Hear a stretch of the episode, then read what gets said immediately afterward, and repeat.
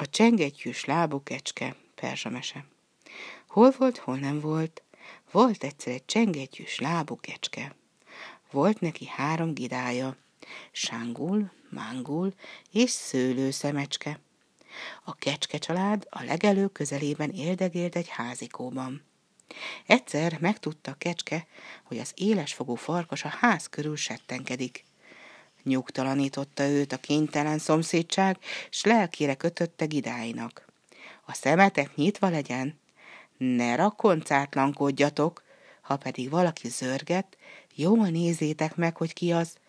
Ott az ajtó hasadéka, s a kulcsjukon is kiláttok. Ajtót csak akkor nyissatok, ha engem felismertek. Se a farkast, se a sakárt be ne eresszétek.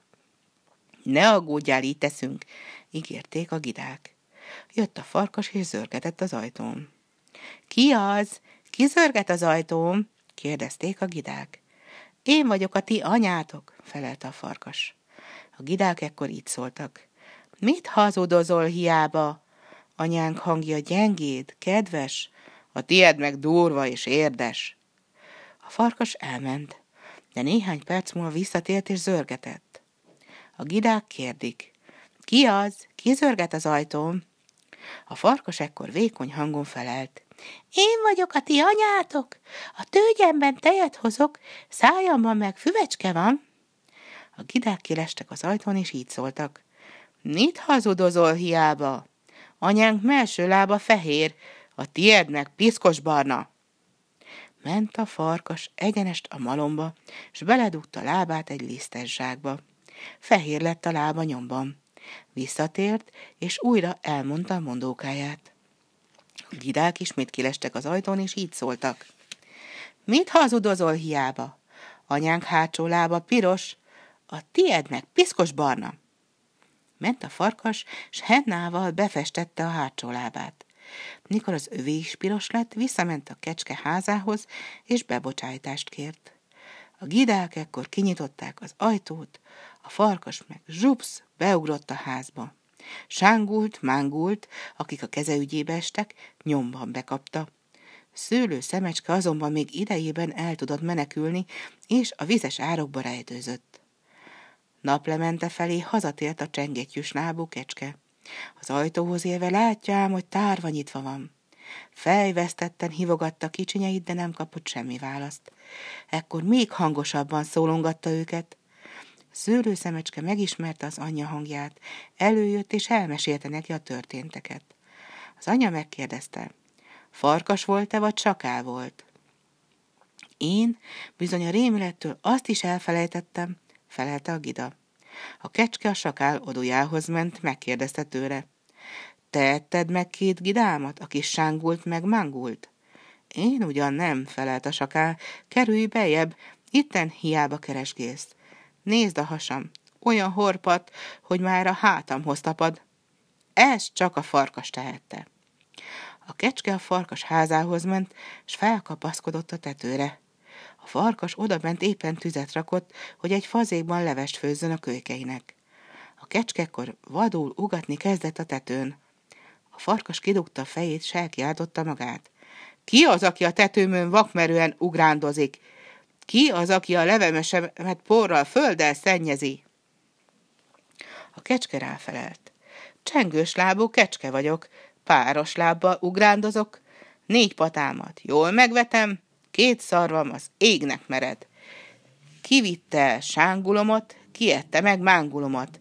Ki áll ki velem a harcra, ki áll ki velem a harcra. A farkas erre azt mondja.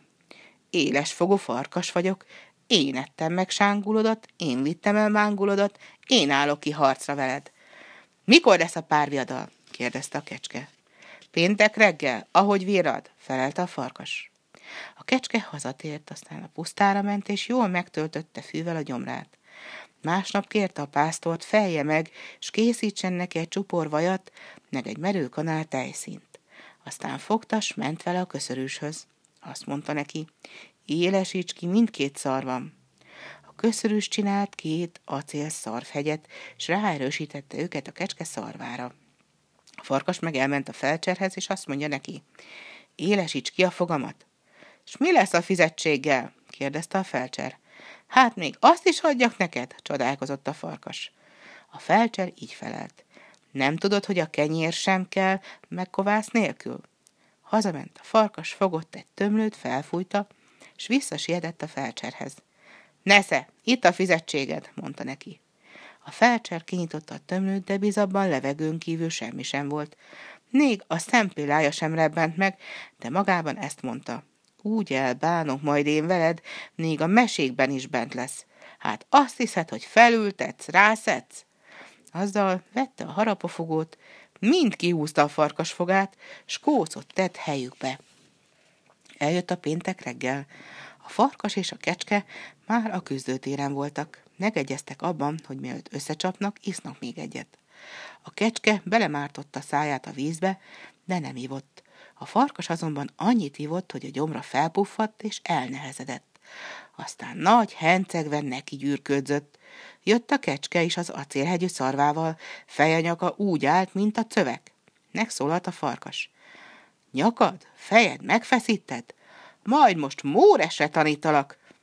Ezzel feléje ugrott, és el akarta kapni a torkát. Kóc fogai azonban cserben hagyták, s nyomban kiestek. Mikor a kecske ezt meglátta, lélegzetvételny időt sem hagyott a farkasnak, Neki durálta magát, s szarvával átdöfte a farkas oldalát.